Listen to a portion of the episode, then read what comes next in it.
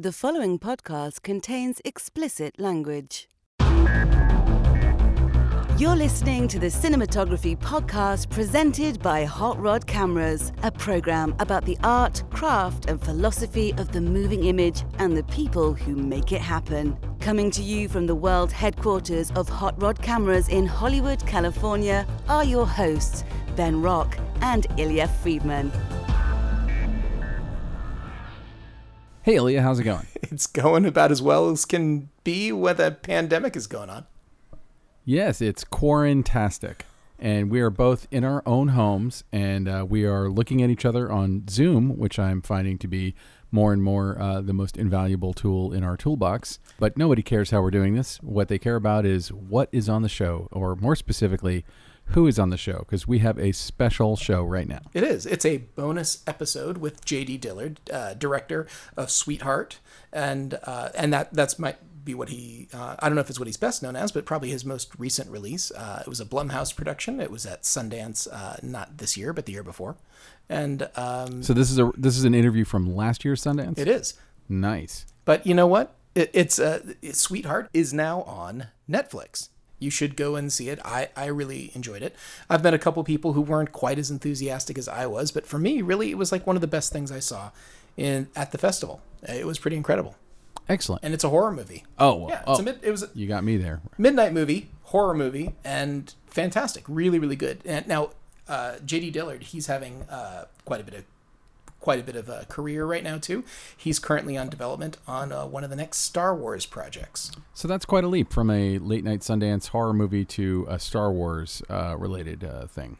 That's exactly right. But uh, you know, I think that uh, there's a certain sci-fi aspect to um, Sweetheart, and uh, I, it's a really, really well crafted movie. And clearly, some people in the Star Wars uh, development side saw it and said, "We we want that guy." Hell yeah. So let's go ahead and uh, jump on into your interview. You're listening to the Cinematography Podcast. I'm Illya Friedman, and I have the distinct pleasure of sitting down with JD Dillard, who is right across the table from me. Say hello, JD. Hey, how are you? Hey, uh, you just made an awesome movie. Did thanks, it did, man. did it premiere last night or the night Premiered last night at midnight, which is way past my bedtime. But uh, yeah, such a fun crowd. I, I hadn't been to a midnight screening, so just such a different energy than you know watching something at 9 a.m. So It's a great movie, and uh, it's got a very small cast, and it's got incredible production value. I know it was a Blumhouse produced uh, in- indie studio production here. Yeah. So tell our listeners a little bit about your movie. So, Sweetheart is kind of just like a Spartan survival horror thriller.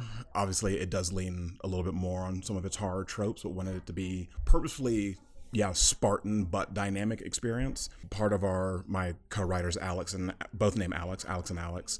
Yeah, it kind of came from just our weird overreaction to so many movies that we like having so much explanation about like why this story is even happening and just to sort of try to counter program that almost as an exercise we wanted to try a movie where you wake up with this character and you end with this character. There's no flashback. There's no sort of narrative mechanic to dig deep into them. So everything that you find out about jen played by Kiersey in this movie you find out by watching her do. And yeah it, it just seemed like a, a, a fun thing to try you know given our obsession with genre uh, to, to try something like that Tell us about your cast and how they uh, how they came on board. And there, there's only a few of them, so Yeah. so give us a quick uh, quick rundown.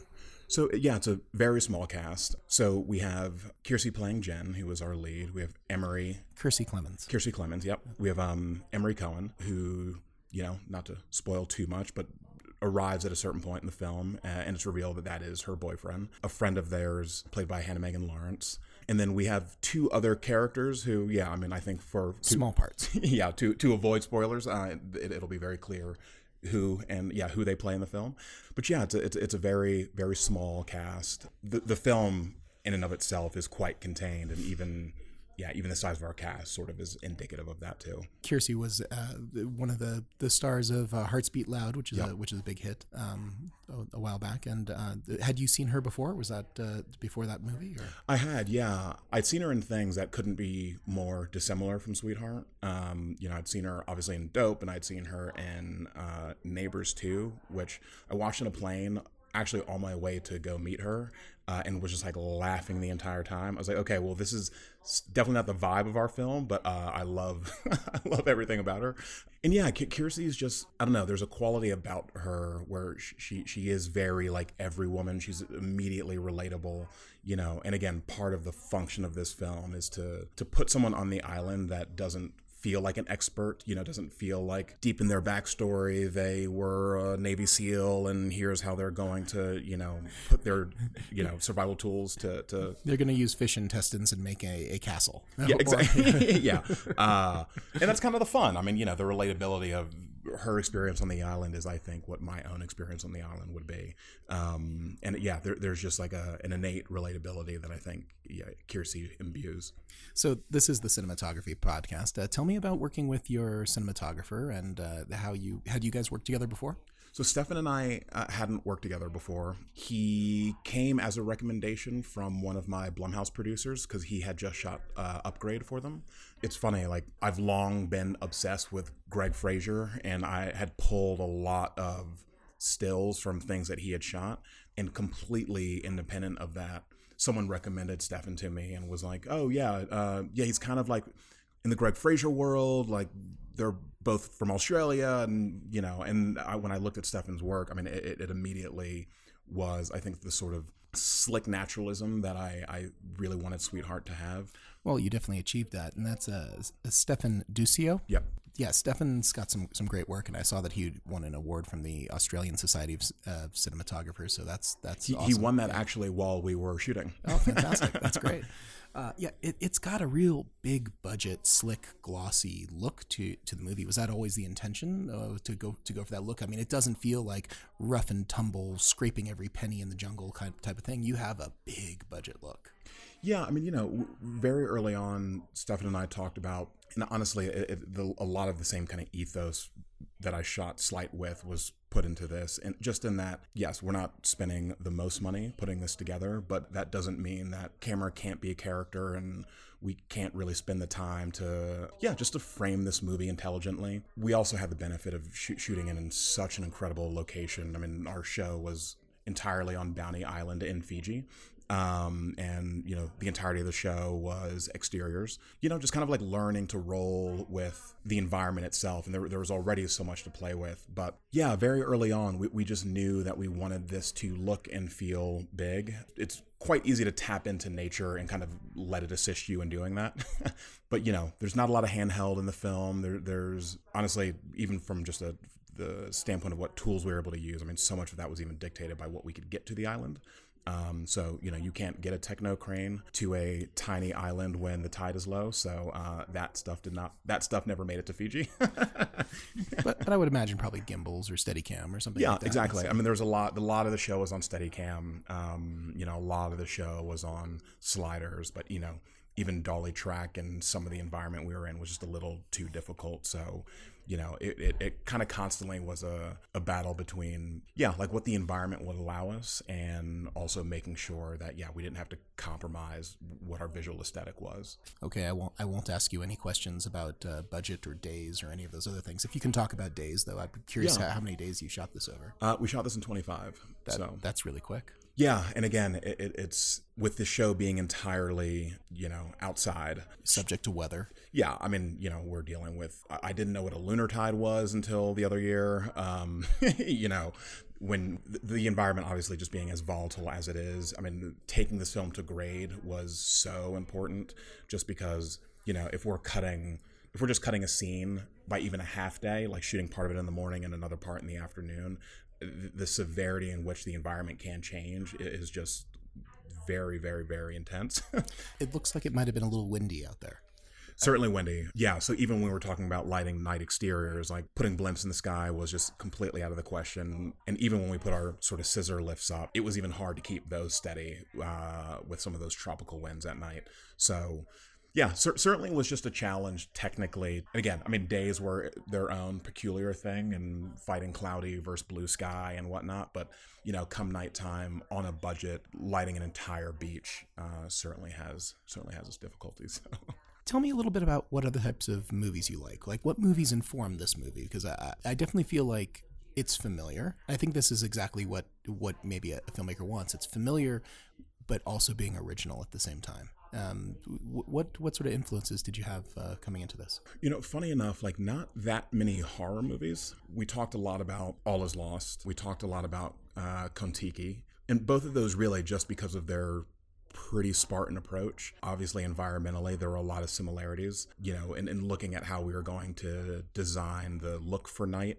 I mean, there was just some really great stuff from Kon-Tiki, which we talked about plenty, just, you know, using lightning to sort of immediately imply scale to just like how much space is out past this island. And obviously, I mean, we watched Alien a thousand times uh, in prep, mostly just because ostensibly we do have a man in suit creature movie. Just looking at the best way to edit that and to shoot that, taking whatever we could, knowing that, yeah, I mean, we were going to be dragging a 130 pound foam latex suit uh, to Fiji, uh, and just making sure, yeah, we, we always knew what the best way, the best ways to look at that, which obviously took took a little bit of time. I mean, you know, night one shooting with the, the creature, I don't think was even our best night shooting the creature, and we we finally got into a rhythm learning how to shoot him. But yeah, I, I think Kon-Tiki, Castaway. I mean, it's hard to not to talk about Cast Away when you're talking about a stranded island movie. uh, and yeah, certainly a lot of Alien there. You can definitely see that uh, when you watch the movie. I can definitely see all, all, of those influences. Talk about the producers and the and the production of this because I also feel like that's an area that gets overlooked a lot. People talk about cast and stars and everything, but cinematography podcast we try to bring in some other elements here. Talk about working with your producers and the development of this project and uh,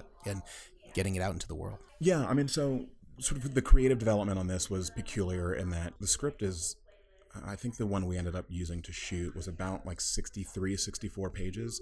And that's largely because, I mean, there's hardly any dialogue in the film. That being said, your script notes only go so far uh, when there's not much script. um, so very quickly, the conversation turned sort of the, the technical producing of the film. And that was honestly really wild and, you know, at times a little complicated. Uh, figuring out where to shoot based on rebate and all the sort of environmental complications. You know, logistics. I'm imagining is logistics were like how how are we shipping this there and you know how long does it take to freight this over wherever you know but then you're also looking at like is there zika here is there you know political stability here so i mean you know we looked at a variety of locations internationally but fiji really proved to be yeah, kind of the perfect home for us um, it's a great look too. Would you go back to Fiji and do it again? Yeah, I would. I would. I mean, you know, I think having Sweetheart nothing too. Yeah, totally, totally. having having nothing to do with Fiji, I think I need a I needed a little time off the island. Uh, uh, um, you were there a while. We so. were we were there a little bit. Yeah. yeah. Uh, started growing. I used to have a buzzed head, and now I have a, a full head of almost dreads. Uh, so the island has certainly stayed with me. But you know, yeah, the, the, the, sort of technical producing of it was just yeah, it was kind of a constant chess game, figuring out how we are going to get things to the island, figuring out where we we're going to house people, figuring out how we we're going to commute. You know 40 to 60 people to a smaller island off the one that we lived on every single day um, you know, 35 minutes each way. So yeah, there, there logistically there was a lot going on. I owe so much of that to our um, you know, line producers and our, our, actual producers. It was certainly no easy task. You want to give them a shout out? You want to give people credit for? Uh, for yeah, so that, that's going to be Mark Catcher. That's going to be Jeanette and Bea and uh, Bill, Alex, and Alex. Um, so yeah, that whole team. I mean, made sure that we could get to and from safely to the island, and then while on the island, maintain our safety. that's so uh, that's so key. I think there's this um, misconception that uh, making movies is always uh, so easy and so safe and so fun, but really it is hard work with long days and yep. Uncertainties and you just have to kind of go for it sometimes. So uh, so uh, congratulations to you on, on, on pulling it off so well. And i'm going to say like you know people talk about don't working with like don't work with kids animals and then maybe they say like vfx but when you're all outside 100% the weather. The weather is so difficult to deal with. It's why people try to do everything they can on a stage if possible. So, yeah, no, absolutely. So, so, so JD, t- tell me what's next for you. What's uh? I mean, I know you you want to get this movie out out there, but yep. uh, do you are you already working on other stuff? What's uh, what's next for you? Yeah, working on a handful of things, and you know, as it goes, it's uh, you know, I feel like this is kind of a, a career of plate spinning, uh, and you know, a lot of things that I'm excited about. I mean, I think all are just a hair too early to even be clear to me if they're happening soon or not. there was kind of a, a, a, minor departure in the middle of Sweetheart, uh, where I was in a pretty crazy auto accident. Oh no. Um, and the movie went on hiatus for four, three months. And in coming back to that and getting back into the film and kind of relearning the film and, you know, kind of teaching myself to fall back in love with it, it feels like I haven't been to set in a thousand years. Oh, wow. Uh, having to, you know, having to have lived through that experience. Um, so I'm, I'm super keen on going back and shooting. And look, I mean, I feel like not to turn it too existential, but you know, turn I, existential. I, we love know, existential. We've got time. Yeah. Um, look, I've made two films. The only way I know I can make better films is by making more films. I think, yeah, as you sort of approach or even cross the finish line on one, at least for for, for my own personal appetite, it, it, it only it only makes you want to go back to set more. And this is a horrible, horrible, horrible metaphor, but it's like you know when you have to go to the bathroom and then like as you approach the bathroom door you suddenly have to pee like 4000 times more your, your body's giving you a message yeah that's kind of how i feel about going back to set it's like i am so the closer close. the closer you get yeah the, the more you want to do the more i need it so um uh all that to say, yeah, it's time. It's time to shoot again. So, so hopefully, there's some clarity on that uh, early this year. JD, tell me about how this movie um, is the same or different from your previous feature, Sleight. One thing that's been peculiar, and, and honestly, I'm still having only screened the movie like 12 hours ago and very actively processing that still. I think watching it with an audience last night really showed me how close Sweetheart is to Sleight in a sense. I want to make movies where people who normally don't get to do the cool things get to do the cool things. And in Sleight, you know, it's a young black kid, uh, young black uh, boy. And, Sleight is your previous feature. Yeah, Slide yes. is my first feature. And yeah, I think Sweetheart kind of just does that with Kiersey. And, and it's kind of how I want to approach genre and telling the story with, with different people f- living in those characters is, just kind of how I, I personally want to approach the diversity issue. So yeah, I, I, I, I know that is, that's kind of loose, but I'm still even just after last night trying to form that tie a, a little bit between, between these two films. And and are you purposely trying to do just one word title movies? So yeah, I mean, I joked when I had to submit my my Sundance bio. I I mentioned that yeah, very soon I'm going to try to make a movie that doesn't start with the letter S. so uh, that that's my big piece of growth for this year, hopefully. Um, so I'll start with that. But no, I mean, I I you know there was a tweet that I saw shortly after Sleight came out. It wasn't even about Sleight, but it was just some guy was just like, you know what? I want to, I just want to see black people fight dragons and fly spaceships. And I was like, you know what? I am here for that. Like I, that, that is, that is nothing against any movie that deals with civil rights or, you know, identity or anything like that. But I, I also just part of how I want to contribute uh, is by, you know, putting people that look like me in genre. And then shortly after, try to make something that doesn't start with the letter S. So, JD, that just about does it for time. Where can people find you uh, online, or if, if you are on on the, the social webs? At all? I I have social web identities. Um, so on both Twitter and Instagram, I'm at JG Dillard. Uh, so yeah, come say hi. Thanks so much for being on the show. Thanks. Uh, okay, so that was uh, JD Dillard. Thanks so much for uh, for for coming on the show, and uh, I can't wait to have you back on the show uh, after your Star Wars thing. That'll be badass. We should get uh, him and whoever whoever his DP is. So, I, I, think that sounds like that's that sounds great. Big big big Star Wars panel. Anyway, so Illya, who do we need to thank this week? Hey, uh, let's thank Alana Cody for uh, pulling this one out of the archives. That was great. And uh, let's thank uh, our editor, Ben Katz. And uh, let's thank our composer, Kay Zalatracci. Thank you, listeners, for this interview. Another listen. Uh, I think it's it's definitely worth it, and we've got a lot more sort of content coming out in the the coming weeks. While we're all sort of hunkered down, if you're enjoying the podcast, just know that we're not packing it in. We got even more. Yeah, we're still doing interviews. We we did uh, two interviews last week, and we have another one coming up this week. So, uh, in fact, as it turns out, a lot of cinematographers now have some time on their hands and uh, can actually get back to us. Yeah. So, uh, so so we're excited to get some of those people who are working all the time and sometimes are a little harder to uh, find time to do an interview to come on board. All right. Well, hey, uh, don't forget to tune in in the next couple of days because we're going to have another episode right after this one.